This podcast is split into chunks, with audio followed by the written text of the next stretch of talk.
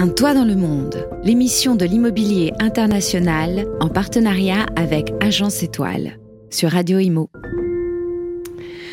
Bonjour et bienvenue dans ce tout nouveau numéro de Un toit dans le monde, une émission euh, qui nous fait voyager, qui nous fait euh, découvrir euh, des endroits incroyables dans le monde. Aujourd'hui, nous partons en Afrique de l'Ouest sur le littoral atlantique sud de la Côte d'Ivoire, plus précisément à Abidjan, ville magnifique que nous allons donc découvrir ensemble. Pour cette émission, je suis évidemment avec André Périssel. Bonjour. Bonjour Bernice. Comment allez-vous? Très bien, toujours. Je rappelle que vous êtes président de l'agence Étoile et je suis également accompagnée par Marie Espinoza. Bonjour. Bonjour Bérénice. Comment allez-vous? Très bien, merci et vous? En pleine forme. Bon. Team leader pour l'agence Étoile. Et pour ce numéro, nous accueillons deux invités. Le premier est en plateau. Euh, Est-ce que je dois euh, encore le présenter? Il s'agit de Henri Buzicazo. Bonjour. Bonjour Bérénice. Non, j'ai pas à être présenté parce que je suis un, un ami de Radio Imo et un ami d'André Périssel. Et voilà, on vous connaît si bien, mais c'est un plaisir de vous recevoir. Peut-être un ami d'une autre personne qui va arriver. C'est ça. Voilà. En fait, on est tous amis. Président de l'IMSI et en visio, en direct euh, d'Abidjan, Carole Holo, bonjour. Bonjour Bérénice. On est ravis de vous recevoir. Vous êtes la présidente de la Chambre du droit des affaires et de l'immobilier et c'est un, un plaisir. Voilà, vous allez nous faire découvrir cette belle ville.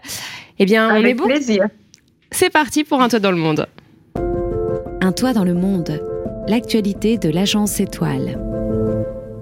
Et oui, on commence avec euh, l'actualité. André, nous allons parler des villes. Les villes sont-elles égales devant le DPE Eh bien non, Bérénice, puisque vous posez la question, Eh les oui. villes ne sont pas toutes égales devant le DPE. Il faut quand même signaler que selon une étude du Parisien, 40% des DPE euh, sont des E, F et G, et donc ce sont autant de logements qui, sans travaux, euh, pourraient ne plus être euh, disponibles à la location. Bah oui. Donc pas mal de produits qui risquent d'être retirés du marché. Mais ça a commencé pour les pires G. Hein. Ça a commencé.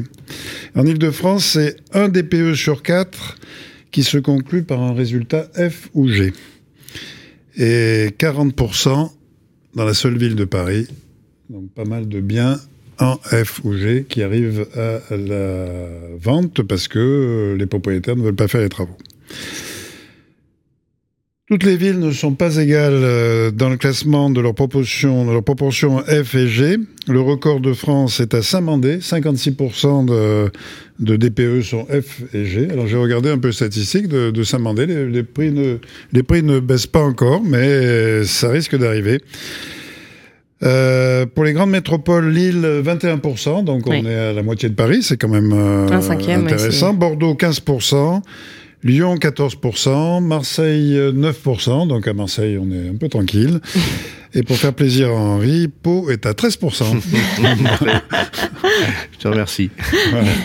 Oui, donc, donc euh, euh, voilà, toutes les villes ne sont pas effectivement euh, au, au même niveau pour ce, pour ce critère. bah, c'est vrai qu'entre Saint-Mandé 56% et Marseille 9%, il y, a il y a un gros écart. euh, Oui, comment on se l'explique d'ailleurs cet écart? Est-ce Ah, que c'est dû au fait que Marseille a des constructions plus modernes? Justement, ça a été construit à plus dans les années 60, donc euh, ils ont des meilleurs DPE que nos, nos vieux immeubles médiévaux du centre Non, euh, je parisien pense- Je, je pense que c'est une question de, de climat, puisque, parce que beaucoup d'immeubles à Marseille ont été créés- construits dans les années 70, les, les, grandes, les grands ensembles sont plutôt des années 70, donc c'est une question de, de climat, plus que de construction. Enfin, Et alors justement, il n'y avait pas une chose comme quoi le climat ne devait pas faire partie du DPE, Henri? Il n'y avait pas... euh, Oui, alors simplement, ce- euh, euh, ce que dit André, c'est que euh, effectivement, ça rejoint l'histoire hein, de la construction. Euh, on, on- on a construit euh, dans des villes qui ont été très dynamiques, et notamment avec l'héliotropisme. Hein, Ouais. Marseille en a fait partie. Donc c'est plus récent en fait. Donc c'est plus récent et, et donc on a on a une, une part du patrimoine qui est euh, mieux classée, Ah oui. euh, qui répond mieux euh, aux normes. Au confort d'été, au confort d'hiver. Voilà, euh, tout simplement. ouais. C'est l'histoire des villes et de la construction de leur patrimoine qui est l'indicateur finalement. Et, et on retrouve cette, cet écart type énorme hein, entre Ah oui. 8, 9, 10% et puis euh, euh, 30, 40, 56%. C'est euh, colossal quoi. Oui, c'est vrai que le- à Paris, le baron Haussmann, par exemple, ne faisait pas attention au DPE à l'époque. Oui, alors ils faisaient attention à d'autres choses. Par exemple, choses. c'est c'est une ville dense, euh, contre toute attente. Le baron Haussmann a densifié le, l'urbanisme. Mais oui, bien sûr, il y a la, question des matériaux choisis, des, des, procédés constructifs. Il faut bien dire aujourd'hui d'ailleurs, le, neuf ne va pas bien, hein, voilà, faut le dire pour nos amis promoteurs et constructeurs de maisons individuelles, mais les produits neufs ou récents, il y a 10 ans, 20 ans, ben, sont mieux classés dans les PE, hein, faut, être clair, hein, les normes sont passées par là. Hein. Alors justement, euh, on va faire votre interview, Henri. Euh, c'est le moment de donner euh, la parole à nos experts, André. Un toit dans le monde, la parole aux experts. Et oui, Henri, puisque André a des questions pour vous. Voilà, Henri, en rénovation énergétique, le, gouvernement donne peu de moyens aux propriétaires euh, pour faire la rénovation. Est-ce qu'il y, a des pistes à, étudier, à envisager, à donner au gouvernement qui semble à court d'idées? Je crois que euh, faudrait déjà dire aux ménages français, propriétaires bailleurs notamment, qui vont tomber sous le coup des interdictions de louer, hein, c'est déjà le cas euh, depuis le 1er janvier dernier, que euh, l'État ne fera pas tout. Voilà, moi je, vais être clair avec ça, euh, parce qu'il y a un discours, euh, une petite musique, y compris du côté de l'État, hein, qui est on vous aide, enfin en gros, ne vous inquiétez pas. Non, il y a une contribution des ménages qui va devoir être apportée. Alors, en cash, si je puis dire, pour ceux qui le pourront, c'est une partie hein, des propriétaires bailleurs ou des copropriétaires, mais surtout avec le concours des banques. Au congrès de la FNAIM, tu y étais, moi aussi. On est à la fin de l'année 2022. Le ministre de la Ville et du Logement dit je vais euh, inviter, tendance euh, convoquer les banques pour savoir si, elles vont être au rendez-vous de l'histoire pour financer la transition énergétique. Le sujet va être là. Euh, je suis un bailleur, j'ai 35 ans, 50 ans ou 70 ans, et c'est pas les mêmes situations. Est-ce que ma banque va me prêter les 20, 30 ou 40 000 euros nécessaire pour redresser la qualité énergétique de mon bien. L'essentiel, si je suis en copropriété, euh, devant se faire sur l'enveloppe d'ailleurs, hein, c'est-à-dire sur l'immeuble, et puis un petit peu en partie privative. Mais à l'arrivée, ça va être par exemple 35 000 euros ou 30 000 euros. C'est énorme. C'est colossal. Est-ce que la banque va me suivre là-dessus? Une grande partie de la réponse, pour moi, elle va être du côté des banques privées euh, qui vont financer les ménages une partie sur fonds propres pour ceux qui auront un peu, d'épargne, euh, et une partie les aides publiques. Ma prime rénov, ça n'est pas rien. Bon, ça n'est pas rien. Faut pas dire euh, l'État ne fait rien. Euh, mais ce sont des amorces, des amorces. Et accessoirement, on rappellera d'ailleurs qu'elles sont assez équitables, c'est-à-dire qu'on vous prête selon vos moyens. Si vous avez des revenus faibles, on vous prête, euh, l'État mmh. vous aide davantage. Mais ceux qui ont des bons revenus n'y ont, pas le droit, par exemple. Et, et, ceux qui ont des revenus considérables mmh. ont une aide publique qui est pas très, très, faible. Pas forcément considérable. Hein. Bons revenus, il y en a qui n'ont pas le droit. Considérable, au-delà de 3 4 000 euros de revenus par mois, on est dans les gros revenus du pays, il hein, faut le dire statistiquement. Donc c'est ça, hein, c'est pas, euh, je dis pas les gens riches. Mais globalement, l'aide publique, elle a été calibrée de manière à ce qu'on aide plus ceux qui en ont euh, mmh. davantage besoin. C'est pas scandaleux. Moi, je trouve ça normal. Donc, ça veut dire qu'il va falloir que les banques soient au rendez-vous de l'histoire. Il n'y aura pas d'autre solution. Et après, on peut dire, euh, c'est pas la question que pose André, mais elle est derrière, on peut dire, ah mais euh, est-ce qu'il faut repousser les échéances de 2 ans, 3 ans, 5 ans, 20 ans? Vous savez quoi? Euh, À un moment donné, il va falloir y aller. Donc ça, c'est encore un autre sujet, mais il va falloir y aller. Il, va falloir transfigurer le parc, c'est vrai. Mais le problème, juste, si je peux revenir sur euh, ma prime rénov, c'est que ça demande des euh, artisans et entreprises qualifiés RGE, qui sont plus chers. Et nous, on a reçu sur ces plateaux euh, des, professionnels de l'immobilier qui nous disaient bah, qu'au final, ça ne servait à rien d'avoir les primes, puisque les, artisans et les entreprises sont plus chers. C'est un gros sujet, il faut, être très honnête avec ça. et ce que, ce, que, vous dites, Bérénice, c'est central. Mm. L'État a voulu que des entreprises soient identifiées quand leur qualification euh, pour mener à bien les travaux euh, concernés euh, est attestée. C'est-à-dire que, là, que les personnels sont mieux fermés, formés, ils, obéissent à des procès de fabrication. On a vu qu'il y avait plein de fraudes, d'escroqueries, c'est un gros sujet ça aussi. et qu'ils ne sont pas assez nombreux de toute façon pour satisfaire. Ils sont de moins en moins nombreux toute même. La, toute la, ils étaient 15% des entreprises, on tombe à 10%. Donc déjà, ça veut dire que les conditions auxquelles il faut répondre, administratives, il hein, faut répondre à des dossiers, il faut répondre à des critères, sont, euh, euh, allez, on va dire, euh, les conditions tracassières. Donc il y a des entreprises qui disent on n'y va pas. Euh, euh, et ça ne veut pas dire qu'elles sont mauvaises. Exactement. Et deuxièmement, est-ce que les critères en question attestent effectivement de la qualité, du respect des procédés? La réponse est non. Voilà, on va être très clair pour simplifier. Donc, il y a un on sujet là-dessus. Oui, il y a un sujet. Donc l'État aujourd'hui doit revoir ses process de qualification. Ça veut dire que aujourd'hui, je veux faire des travaux. Est-ce que je dois avoir affaire à une, une entreprise euh, qualifiée RGE Pas forcément. Si j'ai affaire à une entreprise bien connue localement, Bien parce que je suis à Saint-Mandé, on citait cette ville-là, ou à Marseille, ou, Ou à euh, Lyon. ou Ou à à Pau, ou à Lyon. Il y a des très bons artisans. hein. il y a des entreprises bien connues Bien depuis sûr. deux, trois générations. Elles travaillent bien avec des tarifs moindres parce Mm. que effectivement elles sont pas RGE et donc elles, elles n'ont pas cette pression-là.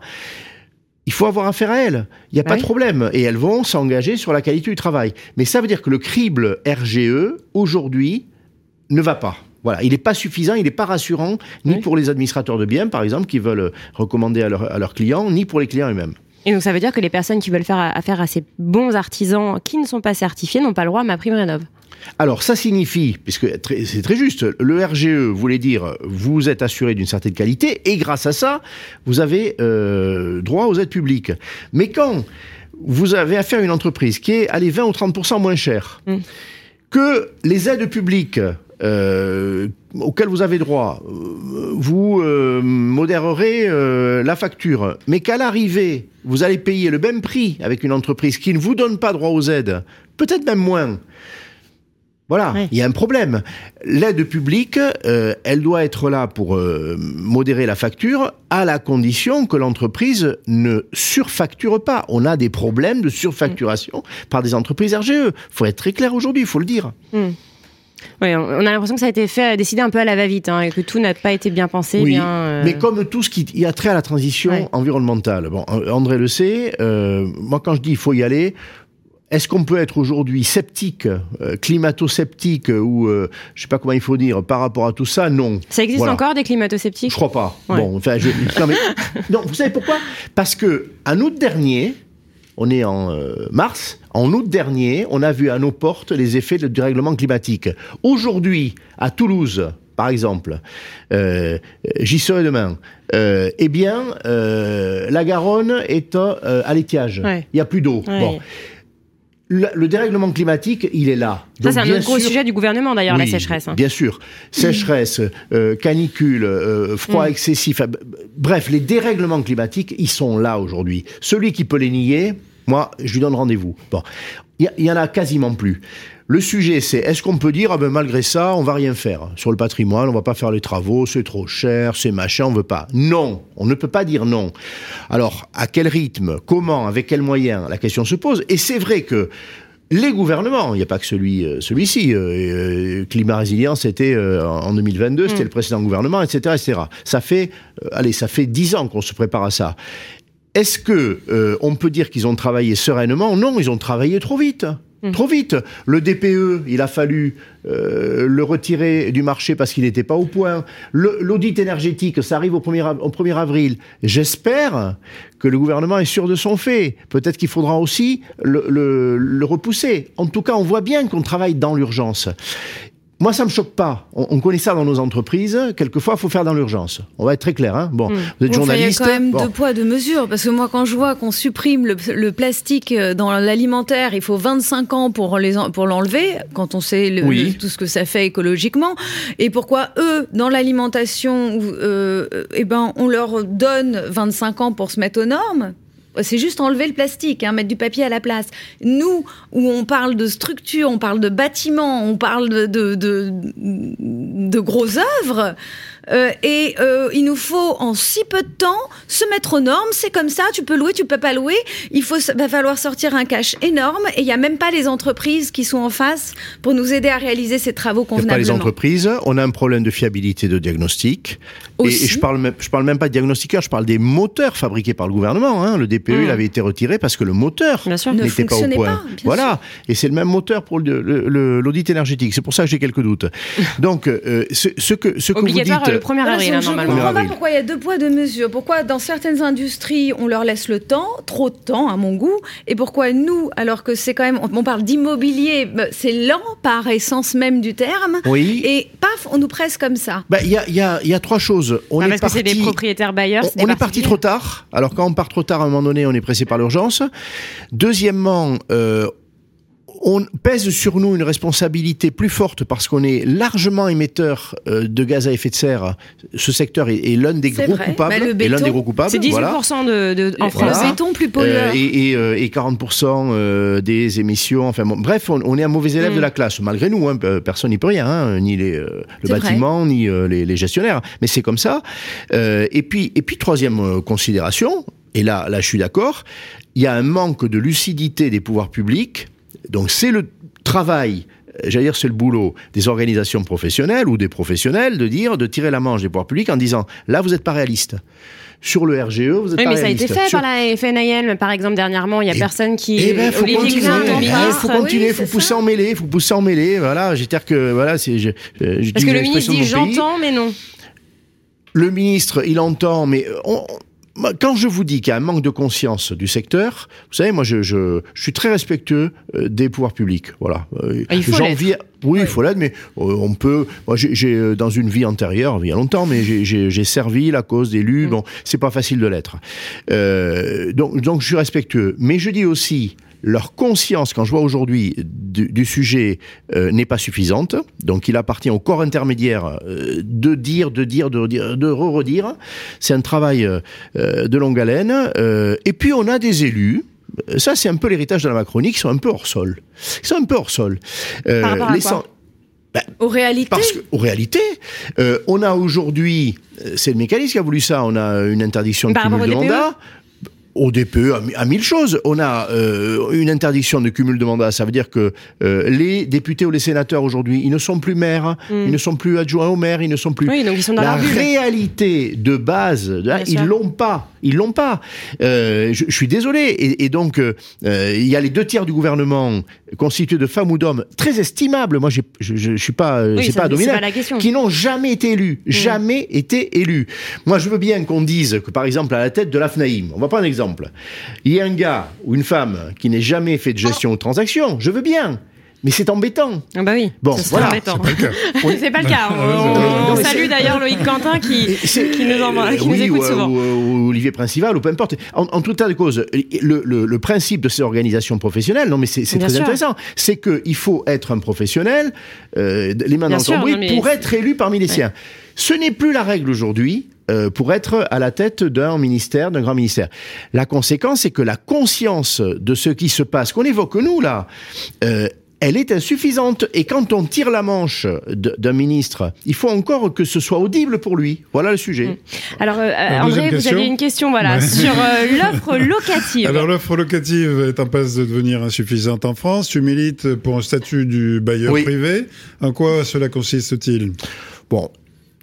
Le propriétaire investisseur, euh, aujourd'hui, alors quand je dis le propriétaire, il y a celui qui achète dans le neuf, celui qui achète dans l'existant, celui qui fait du meublé. celui- En réalité, il y a dix catégories différentes. Bon. Euh, Aujourd'hui, euh, la considération que l'État lui fait, la, considération fiscale notamment, son statut fiscal, mais aussi son statut civil, quelles sont ses obligations, quels, quels sont ses droits, tout ça est complètement illisible, n'est pas équitable, c'est-à-dire que l'investisseur, effectivement, il apporte quelque chose à la collectivité sur ses finances propres, sur son épargne, il fait, il fait un effort mensuel, il s'endette, et la reconnaissance qu'il a n'est pas à la hauteur. Voilà. Elle peut même être excessive dans certains statuts. On a beaucoup critiqué euh, certains statuts du neuf. Peut-être qu'on est allé trop loin dans le neuf. Dans l'ancien, il y a un statut qui est le déficit foncier qui a jamais été réévalué, qui a jamais été reconsidéré. Là, on vient de retoucher l'enveloppe de déficit euh, euh, foncier. euh, si on fait des travaux de transition énergétique, c'est un combat de 10 ans, ça vient d'être d'aboutir. On a doublé. Voilà. Bref, on bricole. Et donc, l'idée d'avoir un statut, c'est de dire un, on dit aux investisseurs, vous avez un rôle social clair, Mm. sociétal. On le reconnaît, aujourd'hui. en tout on cas. le reconnaît. Bon. Et on arrête de le montrer du doigt, ce qu'a fait le président Macron en parlant de rente. Euh, j'ai rien contre le président Macron. Ce que je veux dire, c'est que le, le- oui, mais le- ça attise la haine pour rien. Oui, voilà, c'est de dire les celui- salles riches, les celui qui capitalise, quoi. celui Ouais. qui capitalise en apportant un service, c'est-à-dire Mm. qu'il stérilise pas l'épargne, il apporte un service, on ne le montre pas du doigt. On lui dit, on sait ce que tu fais, on te dit merci. Alors on te dit merci comment? Avec une reconnaissance fiscale, à l'instar de ce qu'on fait pour un entrepreneur. Quand on a une entreprise, on a un outil de production. les charges qu'on expose pour faire tourner l'usine ou le, ou le magasin ou le service, elles sont reconnues, des charges. C'est-à-dire qu'elles viennent réduire. Euh, on n'est pas imposé sur les charges. Mm. Bon, euh, on peut amortir l'outil de travail parce que euh, il y a une usure. Bon, d'un meuble, d'un local. L'idée de ce statut, il repose sur l'amortissement et sur la reconnaissance des charges. Voilà.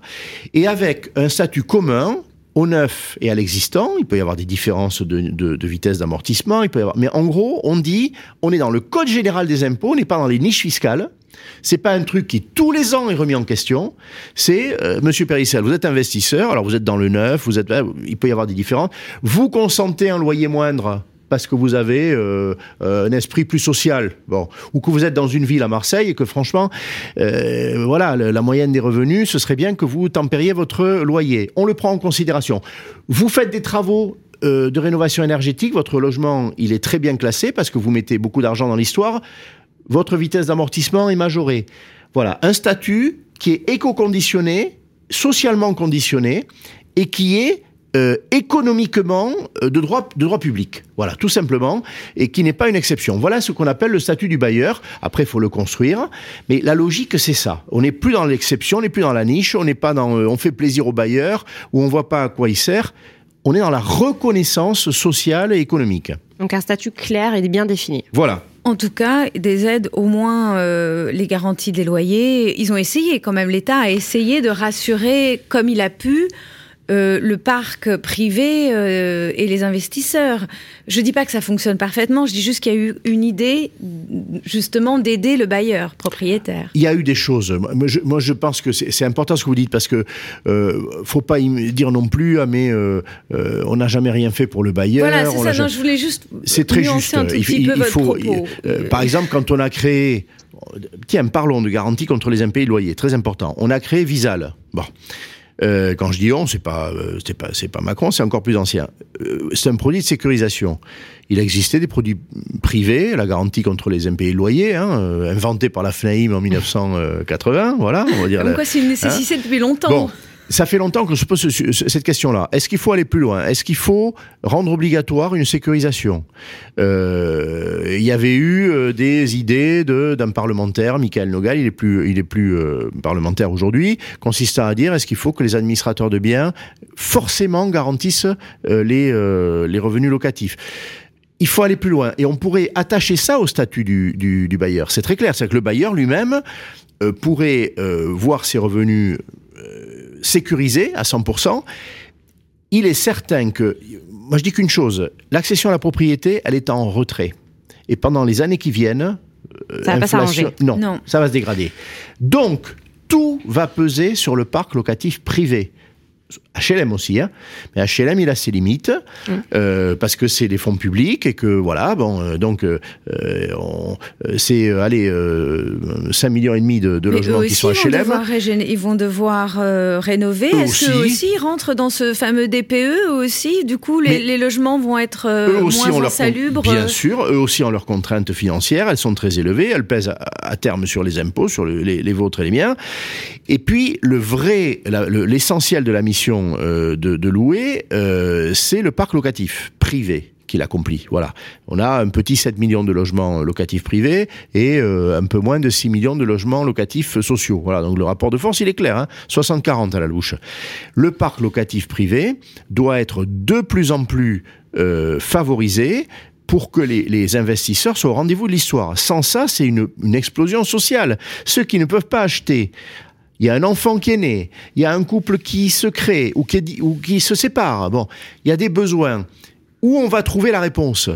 Dans l'accession, de moins en moins souvent dans les 3, 4, 5 ans qui viennent, et donc ce sera dans le parc locatif. Ce parc locatif, ce que disait André, il est plutôt menacé par des sorties d'investisseurs qui disent, moi, euh, les 30 ou 40 000 euros, ça renvoie à sa question, je les ai pas, je vends je vends. Donc dites-moi combien je peux en retirer à Marseille, à, Clermont-Ferrand, à Limoges. Je préfère prendre euh, le chèque. Je ne vais pas en rajouter. Je vais pas. Euh, j'ai pas de proposition de ma banque. Je n'y vais pas. Donc on est plutôt dans cette menace-là, une, une attrition comme on dit, que sur l'abondement. Il faut un sauvegarder ça, ça, répond à la question de tout à l'heure, le parc existant, qu'il n'y ait pas de sortie, pouvoir dire à un bailleur, tu restes, on va trouver des solutions, et on est un administrateur de biens, donc on va trouver des solutions, et deux, bienvenue au club, venez investir dans l'immobilier, vous avez toutes les raisons de le faire, vous avez un statut sexy, etc., etc. Autrement, c'est une bombe sociale. Moi, je vous dis franchement, le ministre du Logement... L'a dit lui-même. L'a dit lui-même. Mmh. Jamais on avait entendu un ministre de la Ville et du Logement, Olivier Klein, il l'a dit à la Fondation Abbé Pierre, il l'a dit à d'autres reprises, c'est la bombe sociale de demain, il s'est repris, et même d'aujourd'hui. Moi, je vous dis que euh, on a connu les gilets jaunes, c'est très lié tout ça. Les ménages moyens, attention à ne pas avoir des discours de riches, les ménages moyens, ils éprouvent ça aujourd'hui. C'est comment on fait pour trouver une solution. C'est les pires, c'est les pires les ménages moyens. Il y a personne pour les aider. Euh, On les voit pas. On les voit pas. Et, ils sont sous le radar. Et sincèrement, dans ma prime rénov, euh, euh, on est un ménage moyen euh, au plafond des, des, trucs. Ce que disait Bérénice, bah je suis désolée, mais ok, les, mais attendez, faut voir les charges qu'il y a aussi. C'est pas parce qu'on gagne 3 4 000 euros parce qu'il y a les loyers qui rentrent qu'on n'a pas des, des, emprunts à la banque. Que justement, il a fallu changer, mettre du double vitrage et ça a coûté 10 000. Et tout ça, c'est, oui. Moi, je trouve que au niveau du gouvernement sans être vraiment dans les riches pour s'en sortir. Ma prime rénove, les paliers, ils sont vraiment pas assez. C'est, voilà. Est-ce qu'il faut mettre plus d'argent public? Moi, je dis pas non. Je, je dis juste, alors là, pour le coup, euh, j'allais dire, je, je me mets à la place du ministre de l'économie. Enfin, je la voudrais pas. Hein, bon, devoir moi. Hein, bon, j'ai beaucoup de respect pour Bruno Le Maire, mais c'est, c'est, c'est pas une mission facile. Le déficit public, il est abyssal aujourd'hui. Euh, le quoi qu'il en coûte. Ouais, il nous coûte était sans doute nécessaire. Euh, je ne vais surtout, surtout pas dire l'inverse. Il a sauvé des individus, des entreprises, mm. euh, voilà. Euh, mais euh, il reste qu'il a coûté 600 milliards d'euros. Donc, est-ce qu'on peut compter sur une accentuation des aides publiques? Je suis pas sûr. Je, je préfère être honnête en disant aux ménages je me mets dans la peau d'un administrateur de biens, je l'ai été. Est-ce qu'il faut dire au ménage, bah écoutez, vous inquiétez pas. mais là, le problème, c'est qu'en fait, avec cette, cette, interdiction de louer, en fait, on force les ménages, on leur force la main dans une période qui n'est pas euh, la meilleure, l'inflation. Qui est la euh, pire. qui est, et voilà, il y a beaucoup de, de, de ménages qui n'arrivent pas à faire, euh, à boucler leur fin de mois. D'ailleurs, il y a des distributeurs qui, qui sortent des paniers anti-inflation. Là, l'inflation, en ce qui concerne l'alimentaire, c'est plus 15%. Hein, c'est plus 15%. Plus 17 même. Ouais, les banques alimentaires partout. C'est vrai que là, euh, venant du gouvernement imposer aux Français de faire des travaux, sinon bah euh, très coûteux. C'est pas, c'est quand même, euh, enfin c'est c'est quand même. ouais, les Est-ce qu'on pouvait, est-ce qu'on pouvait éviter, est-ce qu'on pouvait éviter, non mais les suffragettes, bien raison. Est-ce qu'on pouvait éviter l'obligation? J'en sais rien. Moi, je suis pas parlementaire. Je, je vois, parce que de vous à moi, en copropriété, on n'a pas créé d'obligation, mais ça revient au même. Euh, il y a l'obligation de diagnostiquer, de programmer des travaux, et à l'arrivée, on va les faire. je suis pas d'accord, parce que chez les jeunes, il y, a, un sondage qui est sorti à Mastéos, hein, qui, a, sorti un, sondage avec l'Ipsos. Euh, les jeunes sont beaucoup plus touchés euh, que bah, les moins jeunes par, par justement le changement climatique, ce qu'il faut faire, la rénovation, et il y en a qui, le font, qui l'avaient, enfin, qui commencé à le faire avant même l'interdiction. Enfin voilà, il y a, y a quand même une prise de conscience vous l'avez dit, on a vu l'été qu'on a passé, on est tous concernés. Euh, est-ce que cette est-ce que interdiction, c'est pas un peu prendre les Français euh, pour euh, bah, des enfants au final? Alors si, mais est-ce qu'on a le choix? Moi, je, vais vous dire. Euh, oui, je suis président d'école. Euh, vous demandez à une classe de rendre euh, un devoir, mais vous leur dites alors déjà, c'est ceux qui le veulent. Hein, et puis alors, quand vous voulez, hein, vous l'avez jamais. Bon, donc non mais ce que je veux dire, c'est que le calendrier de vous à moi, il va être revu il va être revu. Il peut pas en être bah, autrement. Le ministre a dit non récemment. Eh ben, il a eu tort de dire non. Bon, mais je, non mais non mais c'est ce que vous avez vous entendre vous avez un scoop. en fait, c'est ça. Je vais vous dire. Un toit dans le monde, ah, premier sur la peau. Prenez une parlementaire très euh, pragmatique, Marjolaine Meunier-Milfer, vice-présidente de la commission développement durable, l'une des spécialistes de ces sujets. Euh, elle compte dans la République. Elle dit, moi je suis pas hostile à euh, entendre qu'il faut un rééchelonnement. Bon, voilà. Bah oui. C'est-à-dire que. Au moins, c'est la fin de l'inflation, quoi. après, quand je dis je, pense que le ministre a eu tort, c'est pour faire sourire. Le ministre, il est garant d'une politique. Vous savez, c'est comme dans l'entreprise, le DG, il dit, vous savez quoi, c'est comme ça. Bon. Et puis après. on, a, bien compris que c'était pas puis après, on aménage. Oui, et puis on aménage. Parce que c'est bien gentil tout ça, mais il va falloir que le résultat soit atteint. Donc, on va revoir le calendrier, mais il n'y aurait pas eu de calendrier impératif, Les eh bien, dans se seraient pas 100 faites. ans, on n'y serait pas arrivé. Et les administrateurs de biens, pour moi, l'échéance, elle les aide. André peut le dire mieux que moi. Vous dites à un client bailleur, le client bailleur, vous lui dites il faut faire des travaux, faire ci, faire cela. La réponse, quelquefois, c'est oui. C'est oui. Souvent, c'est non. Attendez, euh, gentil, ça attendra bien le locataire suivant et tout. On est tous pareils, hein. C'est pas le sujet, hein. Et donc, quand on, apporte un outil légal à l'administrateur de biens, il peut dire aujourd'hui, il peut s'en servir en disant, écoutez, vous avez une interdiction de louer. Alors, notre syndicat se bat pour qu'on ait. Mais aujourd'hui, vous l'avez, hein. Moi, j'aimerais qu'on regarde un petit peu comment on peut faire. C'est-à-dire qu'on est sur l'obstacle. Il faut faire. Il faut faire. Donc, euh, cette interdiction, elle est violente. Est-ce que si j'avais été député ou sénateur, est-ce que j'aurais fait Elle différemment Non. Voilà, j'en serais passé par là. Hmm. Mais derrière, je dis qu'il faut la souplesse. Dans nos Bah oui. entreprises, on l'a. Vous dites, tiens, on va vendre tel produit, il faut atteindre euh, tel objectif. Et puis quand on l'a pas atteint, bon, qu'est-ce qu'on fait? Eh ben, on assouplit. Bon, et on vire pas tout le monde. On dit, bon, attendez, euh, je comprends très bien, il nous a manqué des moyens, Hmm. le marché était On pas bon on réajuste. L'État doit le faire. Donc quand le ministre dit je veux pas l'entendre, eh bien, je pense qu'il va. C'est euh, une boutade. Il va devoir l'entendre. il va devoir entendre. Il ne peut pas ne pas entendre. Oui, et il devra se déjuger là-dessus. Il devra dire ce qui n'est pas un problème. Il devra dire, bah, écoutez, finalement, j'ai entendu la FNAIM, l'UNIS, le SNPI, machin. Je pense qu'on va rajouter un an, deux ans. Il ne pourra pas faire autrement. Le temps de créer, de former aussi des entreprises de capables créer, de faire ces de travaux former, dont de on a mobiliser besoin. les banques, euh, de temps. rassurer les bailleurs, de former les administrateurs de biens, évidemment. Alors on est très en retard. On va enchaîner tout de suite avec vous, Marie. Est-ce que vous pouvez nous parler de notre ville qu'on que l'on met en avant euh, ce jour, Abidjan? Euh, Qu'est-ce que vous pouvez nous dire au sujet de son attractivité? Bah, déjà, vous avez votre maillot de bain parce que là-bas il fait 26 degrés à ce Eh moment-là. oui, Donc- Donc, euh, le- non, je suis très heureuse de parler de, de l'Afrique. Parler de l'Afrique, c'est toujours une bonne idée. Et euh, l'Afrique euh, flamboyante et euh, cette ville euh, côtière absolument magnifique, euh, donc de la Côte d'Ivoire, qui, je le rappelle, est un pays francophone. Euh, Francophile aussi. et francophile. Euh, Et donc, et qu'on appelait il y a très longtemps le Petit Paris, la ville lumière, puisque donc on est arrivé là-bas, il faut le savoir, en 1800. Euh, donc c'est vraiment une ville qui a été construite euh, par les colons, avec euh, souvent d'ailleurs des plans euh, euh, d'urbani- d'urbanisme assez euh, utopistes, euh, mais qu'on peut bien voir aujourd'hui, euh, qui sont restés Qui se reconnaissent que. en fait. Eh ben, il y a même un, un- un quartier qui est classé euh, euh, non loin de Abidjan euh, et qui est préservé.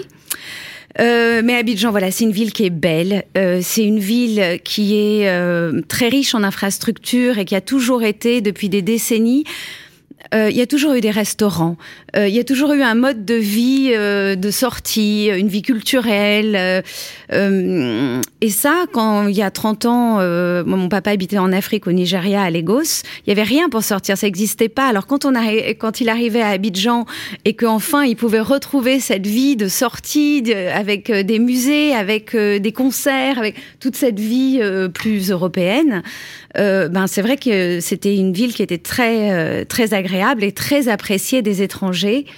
Euh, voilà, avec euh, donc euh, des plages paradisiaques. Vraiment, euh, à 30-40 minutes de la ville. D'ailleurs, il y a beaucoup d'étrangers qui se sont fait construire des, magnifiques euh, villas là-bas et qui aujourd'hui euh, sont intouchables. hein. C'est très très cher, puisque c'est là qu'on, puisque on est là pour parler d'immobilier. Il faut le savoir, Abidjan est la ville, en tout cas la ville francophone, la plus chère de toute l'Afrique côtière, hein, on peut le dire, avec euh, bon, mais c'est justifié. euh, de par les infrastructures, euh, de par euh, euh, l'attractivité aussi euh, économique du pays. Euh, le pays, euh, je ne sais pas si c'est encore le cas aujourd'hui, mais c'était le premier pays producteur de cacao. 70% du cacao euh, euh, vient de la Côte d'Ivoire, il faut le savoir. Et puis il y avait du bois aussi, beaucoup de bois qui a été exporté, mais peu de pétrole. Euh, voilà, donc c'est une, une ville d'Afrique où euh, on est extrêmement bien accueilli euh, euh, en tant qu'étranger et peut-être encore plus en tant que français vu qu'on parle la langue. Forcément, ça aide. Ça, hein. Mais, mais c'est parce que c'est fait des générations et des générations. encore une fois, il y a eu un président d'avant qui s'appelait Oufet Boigny euh, qui avait cette vision de garder les, les Français euh, le plus longtemps possible en Côte d'Ivoire.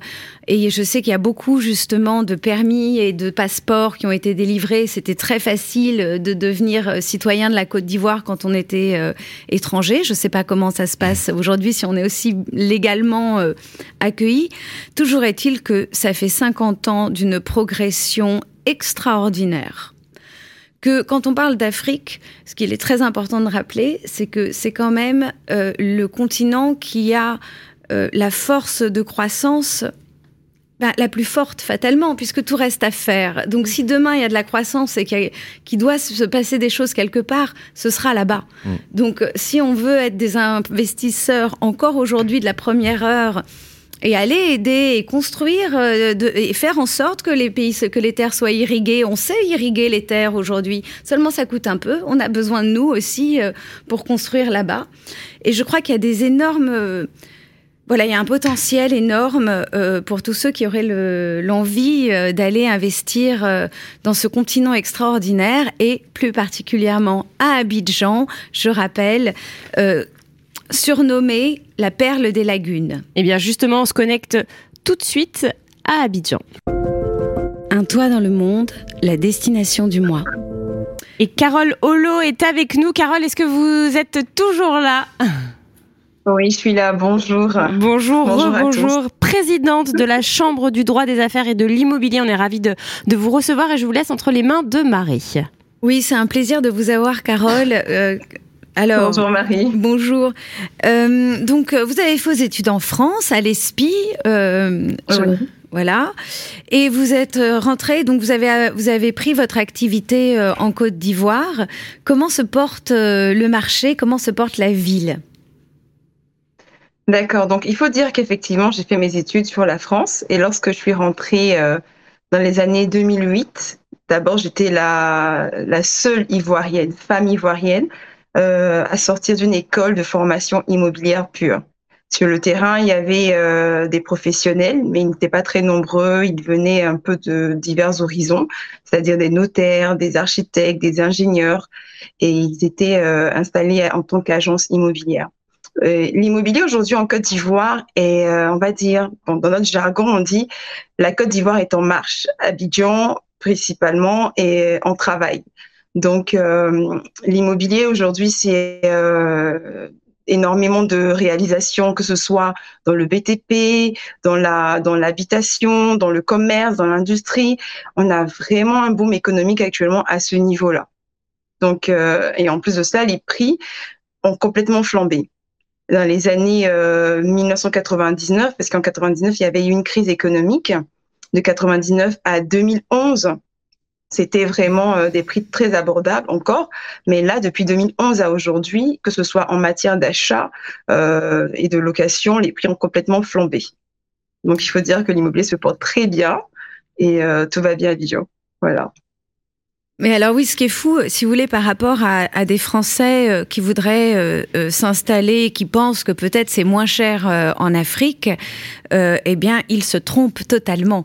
Parce que effectivement, quand on regarde pour une jolie maison à Dakar ou une jolie maison à Abidjan, eh bien, c'est le prix d'une jolie maison à Nice.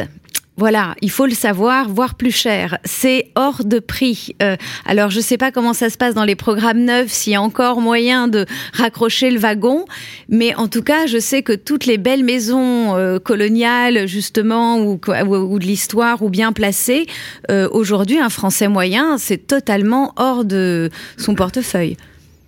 Bon, on va faire très simple. Je vais vous expliquer un peu. Il faut savoir que Abidjan est c'est un peu comme Paris, il y a différents arrondissements et en fonction de ce qu'il y a comme commodité, les prix varient. Et c'est pareil à Abidjan. Euh, on a des zones, aujourd'hui, je donne un peu les prix en euros, j'essaie de convertir pour vous. Par exemple, les zones d'habitation moyenne, c'est, euh, nous sommes à 22 euros, par exemple, au niveau du, en matière d'achat, par exemple, de terrain. Mais si on part sur de la location, pour un 4 pièces, on peut se trouver facilement à 300 euros. Et lorsqu'on vient vers les quartiers les plus carré, hein. nous avons voilà, non, 300 euros. Nous, en fait, en matière d'habitation, on ne parle pas en mètres carrés. On parle en, euh, comment je peux dire ça? Que ce soit, on parle plutôt en nombre de chambres. En module, oui. C'est plutôt en vente que nous parlons, voilà, en mètres carrés. Donc, euh, lorsqu'on vient sur sur un 4 pièces qui peut peut-être faire. Euh, en fait, j'explique simplement parce que nous, les un 4 pièces peut faire 60 mètres carrés. Il peut faire même 200 mètres carrés. En fait en matière de construction, on ne se base plus maintenant sur les, euh, sur les surfaces pour estimer euh, uniquement euh, les prix à la location. Donc, un citoyen qui vient sur la commune, par exemple, de zone 4, qui est une commune où il y a énormément d'expatriés, énormément d'activités économiques, facilement, il peut avoir un 4 pièces à 1500 euros, si possible avec piscine. Donc, vous voyez, c'est vraiment un fossé total entre, entre les communes. Et, euh, et alors, donc, est-ce qu'il y a quand même euh, des, des est-ce qu'il reste des affaires à faire? Les, les, les, les investisseurs français aujourd'hui ou les étrangers euh, qui viennent vous voir, c'est pour acheter quoi C'est des gens qui achètent sur, des programmes neufs C'est des gens qui viennent. c'est, c'est, quel est le type de, client en fait, le profil? Bon, sur Abidjan, on a vraiment de tout. Il faut savoir qu'en matière d'investissement, on a des investisseurs locaux. Donc, euh, ces derniers vont plutôt acquérir euh, euh beaucoup plus dans du neuf. L'Ivoirien aime beaucoup ce qui est neuf, beaucoup plus dans le neuf. Donc, ils vont plutôt prendre des habitations, euh, des commerces, euh, des, des, des, biens qui vont plus tard être de l'immobilier touristique. Et euh, par contre, les étrangers, en général, lorsqu'ils viennent, ils investissent beaucoup dans le commerce et dans l'habitation. Je vais donner quelques exemples. Euh, vous avez des groupes français qui ont qui sont à Abidjan depuis, euh, on va dire depuis 2011-2012. Je ne sais pas si vous connaissez le groupe CFAO, qui euh, Carrefour, Auchan et autres. Donc, ils ont beaucoup investi dans le commerce avec la construction dans certaines zones de la ville d'Abidjan de, euh, de centres commerciaux. Et euh, vous avez aussi des groupes de promoteurs immobiliers français qui aujourd'hui ont investi dans l'immobilier de bureaux, d'habitation. Et euh, on a même des, euh, des, groupes marocains, des groupes saoudiens, des groupes chinois. Vraiment, tout le monde vient aujourd'hui investir en Côte d'Ivoire. Et euh... Mais on a toujours euh, considéré que justement Abidjan était un carrefour culturel de l'Ouest africain et que donc justement c'était pas il y avait tout euh, ça rayonnait en fait tout autour et qu'il y avait plein de gens des autres pays alentours qui venaient justement euh, euh, à Abidjan, euh, qui était cette ville en fait, oui, où avec une forte industrialisation et une, une, une urbanisation qui ne fait que galoper depuis euh, depuis 2011 en fait. Oui, effectivement, Abidjan, par rapport, euh, par rapport à Ouagadougou, par rapport à Dakar, euh, Bamako et autres, a une très forte attractivité économique hein, parce que non seulement on a un port autonome qui, euh, qui est aujourd'hui le centre, c'est par ce port que tous ces autres pays passent pour pouvoir faire partir leur, leur comment dire, leur leurs marchandises vers l'Europe, l'Amérique. Euh, il faut dire aussi que à Abidjan, on a plusieurs banques de l'Afrique de l'Ouest qui sont installées. On a même euh, la BCO qui est aujourd'hui à Abidjan. On a la BOAD. On a la BAD qui est la Banque africaine de développement qui réunit beaucoup de pays africains, pas que des pays de l'Afrique de l'Ouest, mais aussi des pays de l'Afrique centrale, de l'Afrique du Nord et autres. Donc Abidjan est vraiment le centre des affaires. Donc, ce qui fait que la ville attire tout de suite toutes les autres populations des pays environnants. Donc, euh, une personne, par exemple, qui vient du Burkina Faso, lorsqu'elle arrive sur la sur Abidjan, euh, elle a la possibilité de pouvoir euh, investir dans un projet. Bon, après, ça dépend. Faut pas dire n'importe quoi. Ça dépend du projet. Donc voilà un peu. Mais en matière immobilière, nous n'avons pas de restrictions comme certains pays qui interdisent que des pays, même africains, puissent acquérir ne serait-ce qu'un bien immobilier dans leur pays. Donc nous, en Côte d'Ivoire, nous n'avons pas ce genre de restrictions. Et en termes de monnaie euh, et de stabilité, euh, euh, comment ça se passe? Il faut il faut combien d'euros pour Enfin, comment se passe la conversion? C'est c'est très haut, c'est très bas en ce moment? Votre monnaie, c'est comment? Notre monnaie reste très basse par rapport à l'euro. parce qu'un euro fait 650 francs CFA approximativement. Euh, je vous donne un exemple simple. Le SMIC aujourd'hui, il est à 115 euros depuis le 1er janvier de cette année 2023. Donc, il est à 115 euros. Avant, il était à 100 euros. Ils ont juste rajouté 15 euros. Donc, euh, vous voyez, c'est vraiment l'euro est vraiment élevé par rapport au CFA. Très bien. Bon, bah écoutez. Euh, les tendances des prix, euh, vous nous en avez parlé pour la location, mais en gros, oui, voilà, si, on, si, on veut faire une affaire, même si c'est un peu plus loin, vous direz que le ticket d'entrée, il est à combien de à l'achat au mètre carré? Sur la ville d'Abidjan, il faut compter au moins 100 euros le mètre carré. Bon. 100 euros le, le, mètre carré, voilà. Mais au, au, moins, au minimum. Mais, le, mais au, oui, en, en moyenne. Oui, non, moi je vous parle en moyenne. Parce que 100 bah, euros le mètre 100 mètres carrés, là, tout le monde va venir de, demain, tout le monde part. Hein. Au fait, au fait, comme je disais, à Abidjan, euh, il faut vraiment se dire une chose. Quand je viens sur la Côte d'Ivoire, tout va dépendre de où je m'installe sur la ville d'Abidjan. Si je décide de m'installer euh, à Cocody, dans un quartier chic, oui. c'est vraiment minimum 100 euros. Si je veux aller en zone 4, c'est 1500 minimum le mètre carré. Mmh. Parce bon. que zone 4, c'est la zone des expatriés. Si je veux aller un peu plus bas, c'est 22, 30 euros minimum. Donc tout dépendra vraiment de où est-ce que vous installez. Bon, en tout cas, ce qui compte, c'est surtout d'être accueilli, euh, c'est d'avoir voilà, envie de venir accueilli. Euh, visiter votre pays et d'avoir envie effectivement de, de s'y installer et de se dire euh, que, euh, eh ben voilà, euh, non seulement on va manger les meilleures langoustes euh, du monde, les meilleurs poissons, et que voir les des plages paradisiaques et, euh, et des belles forêts, parce qu'il faut le dire aussi euh, que c'est une la Côte d'Ivoire est très verdoyante.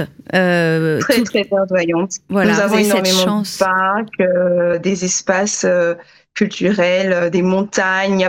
Pas que. Enfin, Abidjan, moi, j'appelle la Côte d'Ivoire d'abord le monde, parce que nous avons des régions de montagne des régions de savane, nous avons des forêts, nous avons la mer. Oui, une diversité de paysages de extraordinaires. Bon, bah, écoutez, on a très envie de venir. Mais vous venez quand hein, Bérénice Eh bien, moi, c'est bon, je vais réserver mon billet d'avion. Merci en tout cas, euh, Carole. Merci infiniment merci, euh, pour, euh, pour euh, nous avoir présenté Abidjan. On fait le point tout de suite. Merci Marie aussi. On fait le point tout de suite avec l'agenda, euh, André? Oui. Un toit dans le monde, l'agenda de l'agence étoile. Et deux salons à ne pas deux louper. Deux salons pour le mois de mars et d'avril. Le salon de l'immobilier neuf fait son retour à Paris les 16, non, les 17, 18 et 19 mars à Porte de Versailles. Mmh, dans le 15e.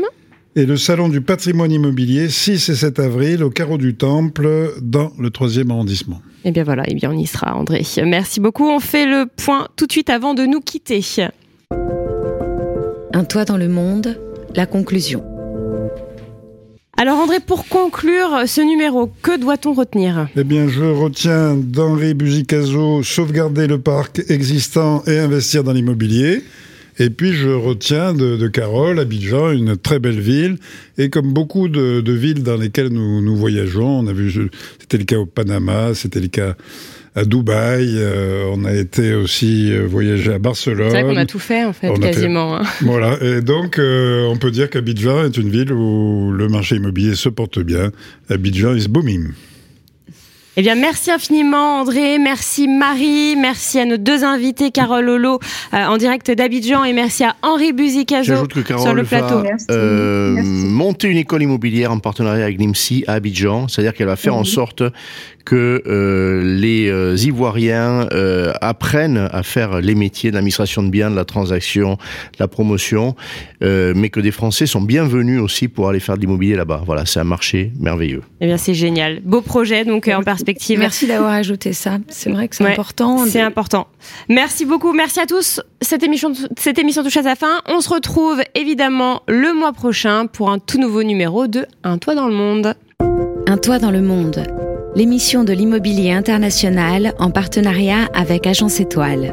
À réécouter et télécharger sur le site et l'appli radio.imo et sur toutes les plateformes de streaming.